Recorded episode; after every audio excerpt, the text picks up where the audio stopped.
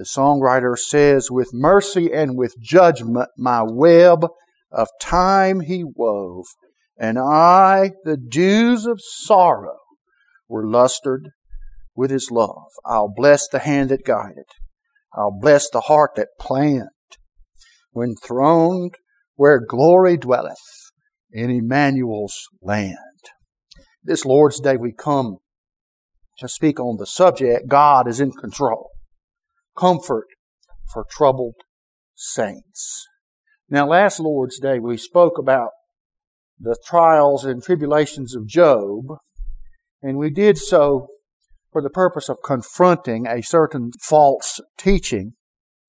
But this Lord's Day, we will look at Job again from a different perspective, in a different light, and therefore we will perhaps repeat much of what was said last Lord's Day.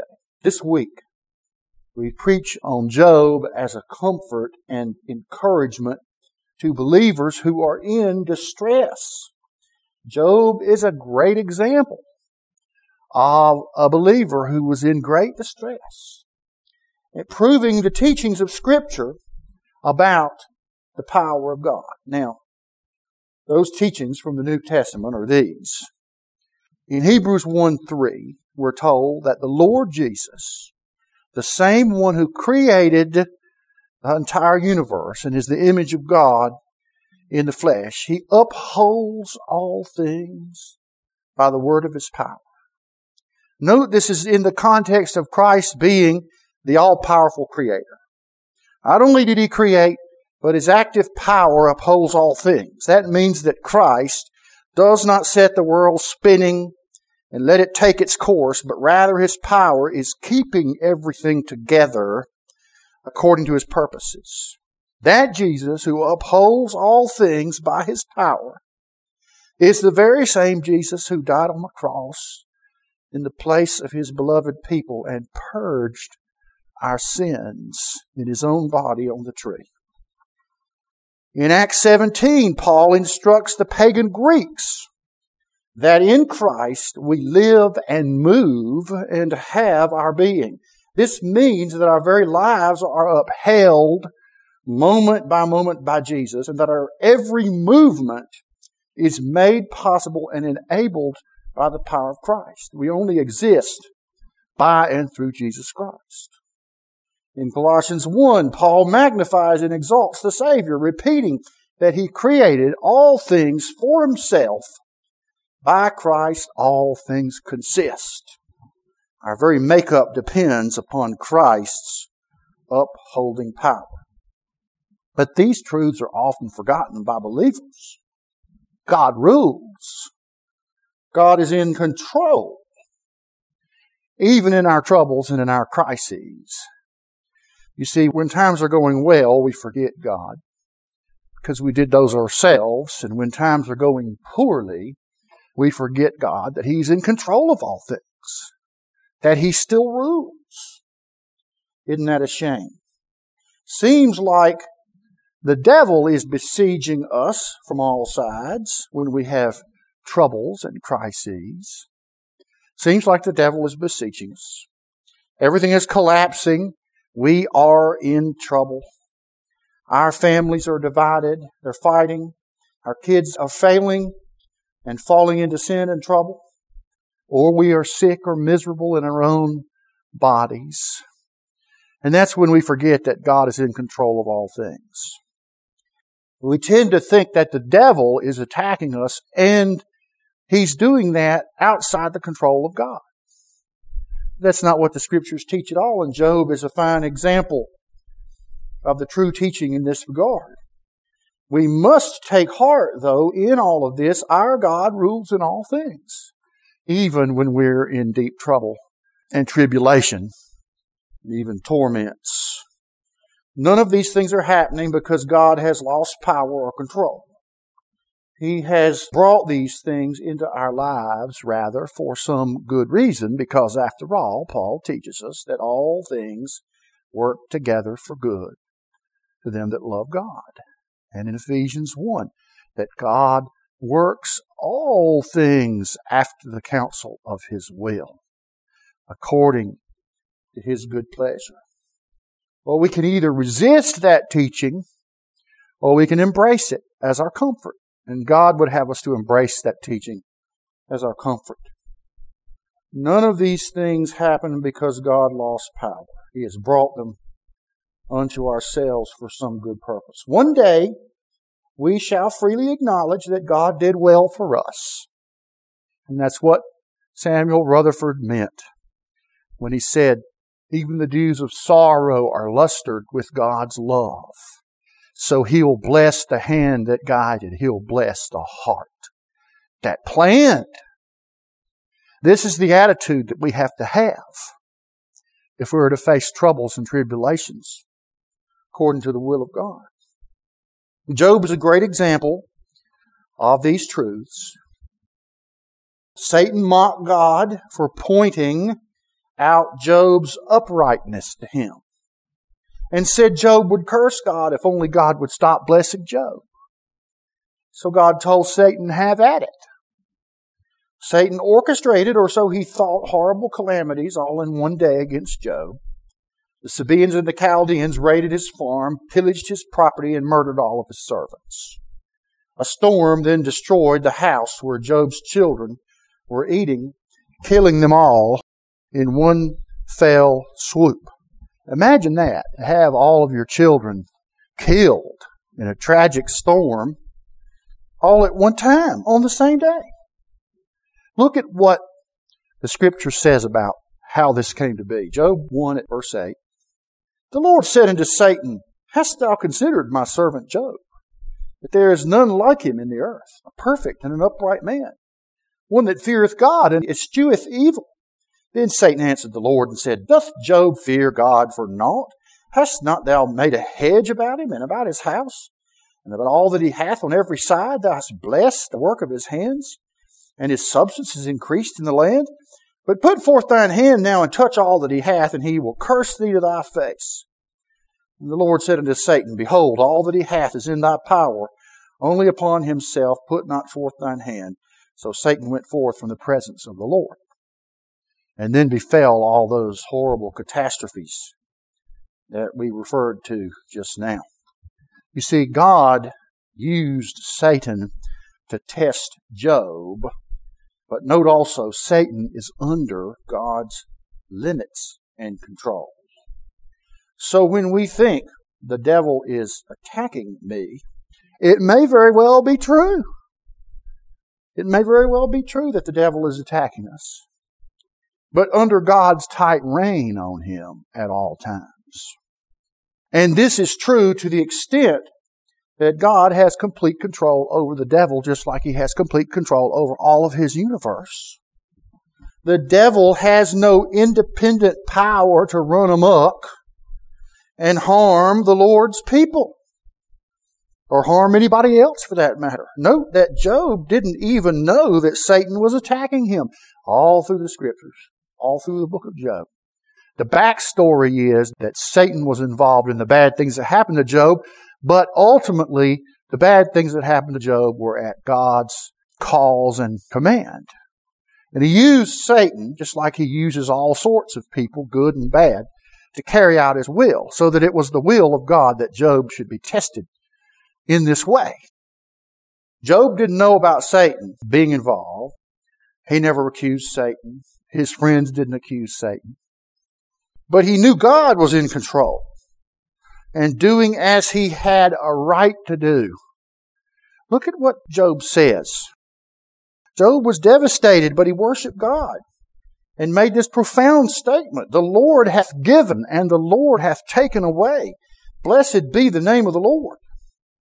Notice that Job correctly credits the good gifts that God gave to him as being from God and the taking away of the things he loved and treasured as being the work of God. And yet, God is to be blessed because we, we're to bless God, we're to praise God, not based on all the good things He does for us, although we should give thanks continually. But we're to bless and praise God no matter what God does to us or for us. Who is it said, Though he slay me, yet will I worship him? Job announced that it was God's doing that all these horrible things took place. It was God that caused the murder and the pillage and the natural catastrophe that took place ultimately. Because all things are upheld by the word of the power of Christ. And Job still blessed the name of the Lord. Furthermore, look at what Job actually said in Job chapter 1 at verse 20. He said, The Lord giveth, the Lord taketh away. Blessed be the name of the Lord. Notice that God makes this commentary upon Job's statement about God's being the ultimate source of this evil. God said, In all this Job sinned not, nor charged God foolishly. You see, when Job said that the Lord took away when he did these things to him, God put his stamp of approval on that statement of the truth. It was the Lord that took all those things away. Job didn't blame Satan. Satan was involved, but at the behest and under the control and by the will of God. Therefore, Job was telling the truth when he said, The Lord hath taken away. Blessed be the name of the Lord. This was not a sinful charge. It was not a foolish charge. The scriptures assure us. What Job said about God being the cause of all this evil received God's stamp of approval. Job was correct. Job did not falsely accuse God in this matter. Now, to most Americans these days, to most American believers, this is a profound and a surprising thing to believe what Job believed and what God approved of. But perhaps that's because we have things so much better than other believers have had throughout history. We don't recognize because we don't study history how blessed we have been in this country, in the West, and in other places with the manifold goodness of God towards us, with the ease with which we live compared to people in other times and in other places. You're thinking about most of the believers living in shacks and very humble places and working like dogs 12 hours a day just to scrape out a living from the ground and being failed by mysterious diseases that killed so many of their children and destroyed so many of their family and destroyed so much of their community and their nation without any way of understanding why it happened or way to stop it or ameliorate it or way to treat it. The farms weren't as productive as they are now. They didn't have fertilizers and they didn't have irrigation as well as we do, at least. People have lived hard lives all throughout the history of mankind. And we live in a privileged time and with special blessings and benefits. And maybe those are going to be taken away from us. And then we will mourn like Job does. But will we recognize that it is at the hand of the Lord, like Job did? But things got worse for Job. In Job chapter 2, we see the rinse and repeat cycle of this interaction between God and Satan. Verse 3 of Job 2 Then the Lord said to Satan, Hast thou considered my servant Job? There is none like him in the earth, a perfect and an upright man, one that feareth God and escheweth evil, and still he holdeth fast his integrity, although thou movest me against him to destroy him without cause. And Satan answered the Lord and said, Skin for skin, yea, all that a man hath will he give for his life. But put forth thine hand now and touch his bone and his flesh, and he will curse thee to thy face. And the Lord said unto Satan, Behold, he is in thine hand, but save his life. So went Satan forth from the presence of the Lord and smote Job with sore boils from the sole of his foot unto the crown of his head.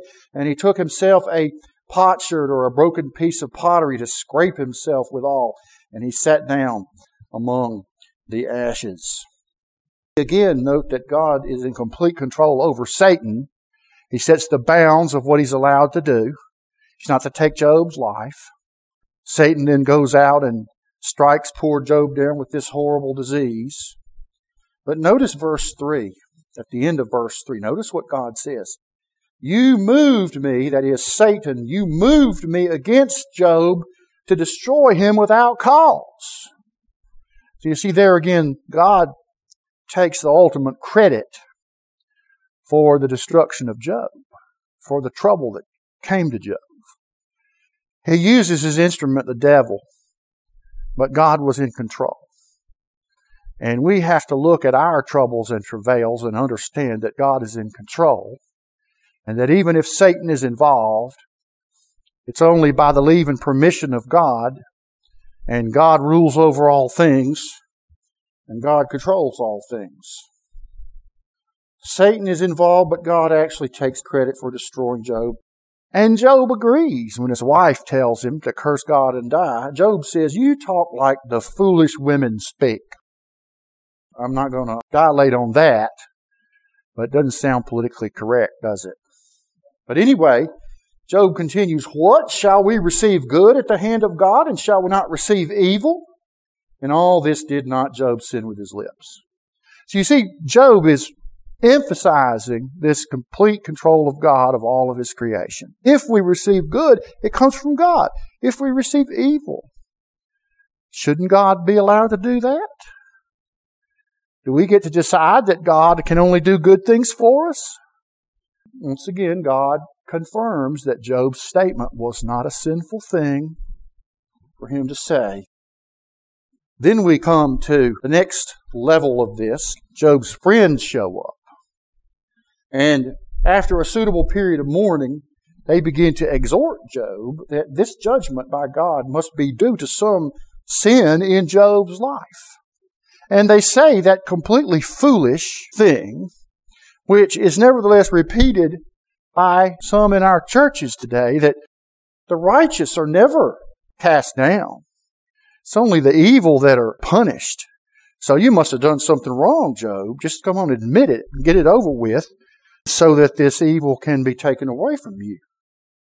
They say this sort of judgment just doesn't ever fall upon an upright man. But remember, in the throne room of heaven, God is telling Satan that Job is an upright man. And now he has been cast down. So apparently these friends were poor theologians. They didn't understand that judgment or trouble or tribulation, it doesn't always come because we've done something wrong. Sometimes it comes for other reasons. This is the false teaching we find in many of our churches. They preach that God will prosper and keep His people healthy and happy and wealthy so long as they have faith and tithe and pray correctly and follow after the preacher unto wealth and happiness.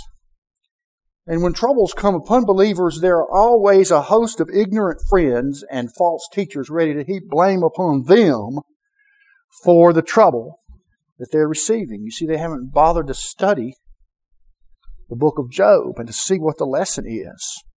That bad things do happen to good people. I mean, people who are right with God. None of us are good but God, truly good.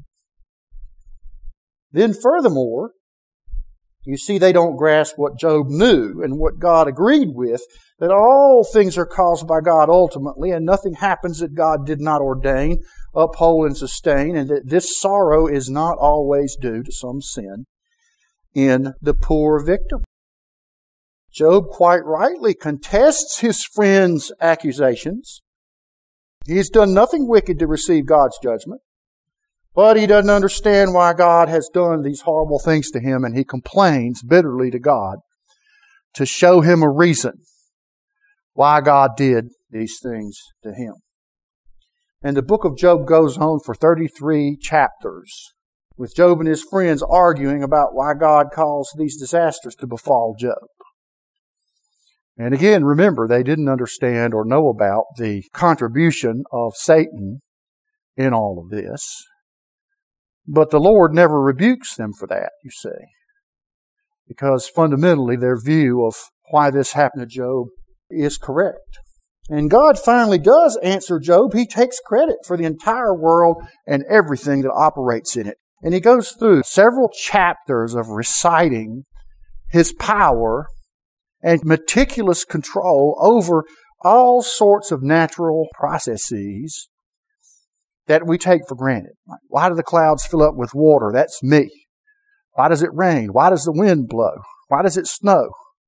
Where'd the mountains come from? All the animals, how they behave. That's me, God tells Job and his friends.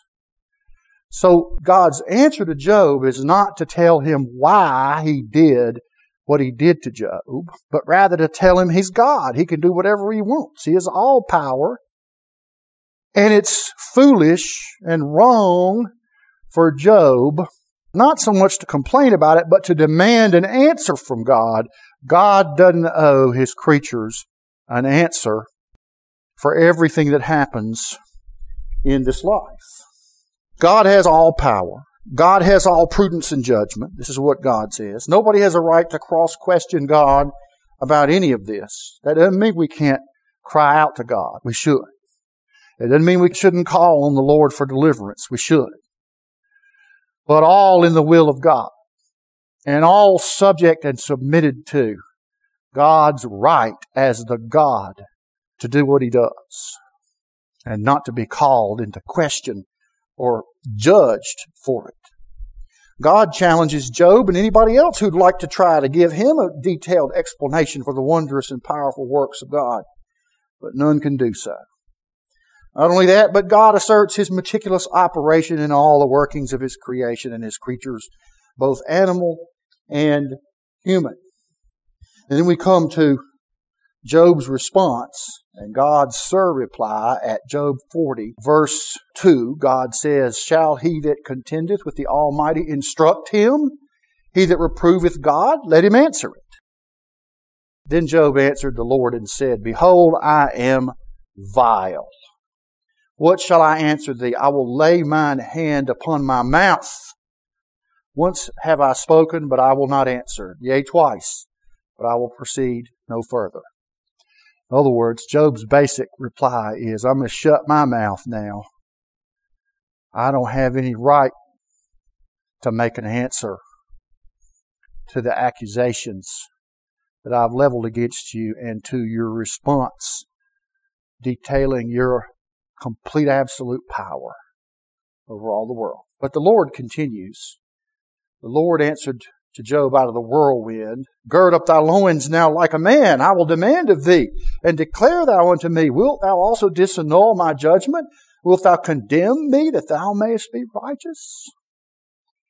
You see, it's more than just that Job has questioned why God did this. Job has sort of gone a little too far in that he has suggested that there's unrighteousness with God for treating him the way he has been treated. And God's reply is, Nobody can accuse me. I have all power and all right over that which I have made.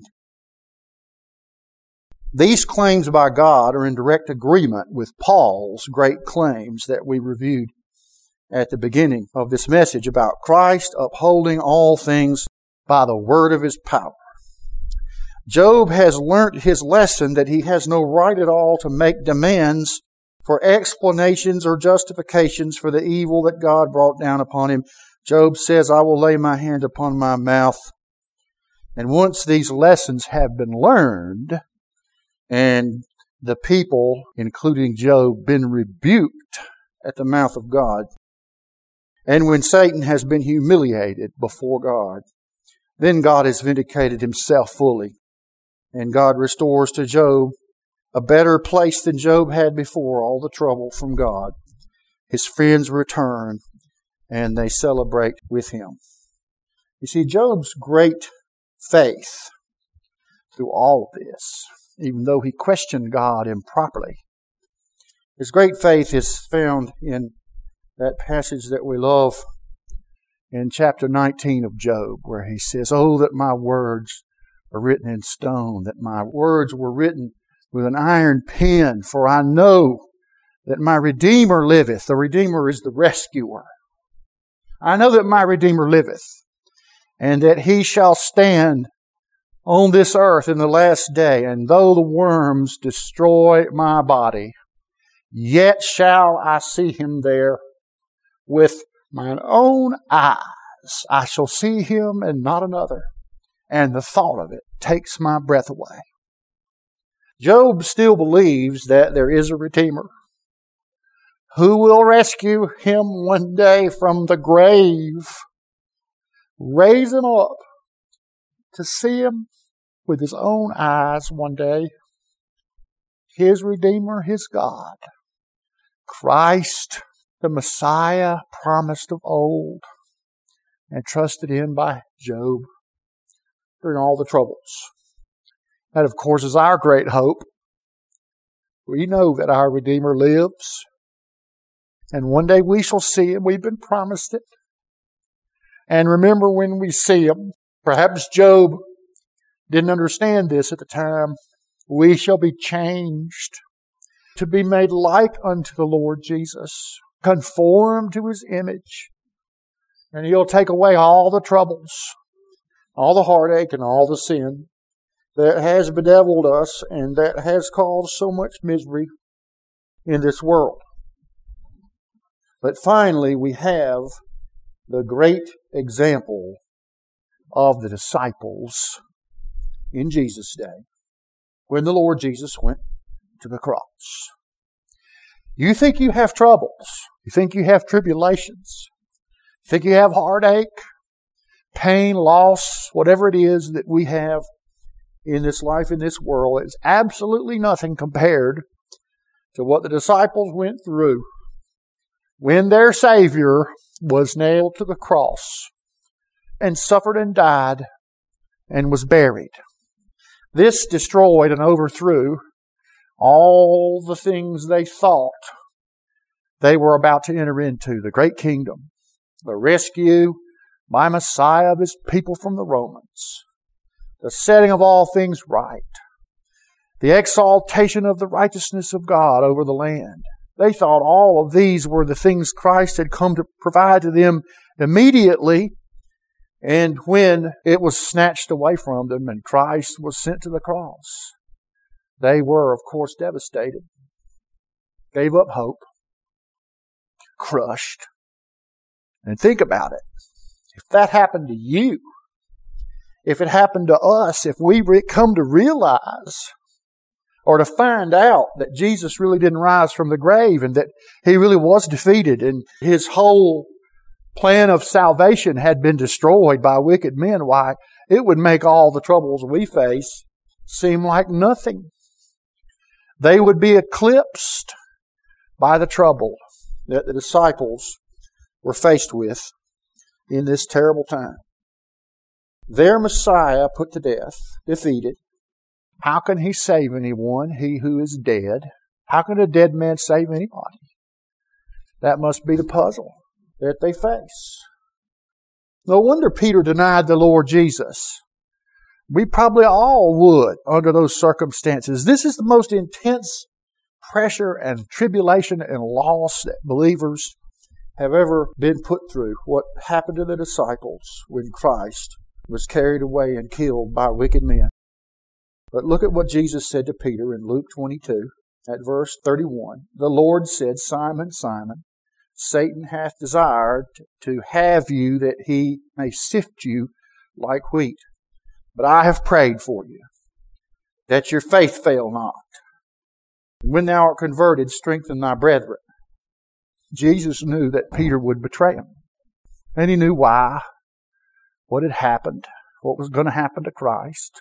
He was going to be put to death, that all of Peter's hopes would be dashed, or so he thought.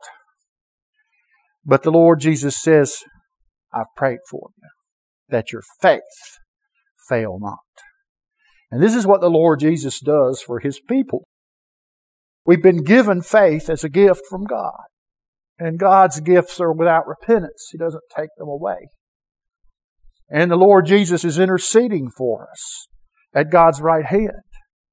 No one can accuse us because God has justified us, and no one can condemn us because Christ was condemned already and then raised up and seated at the right hand of God to make intercession for us.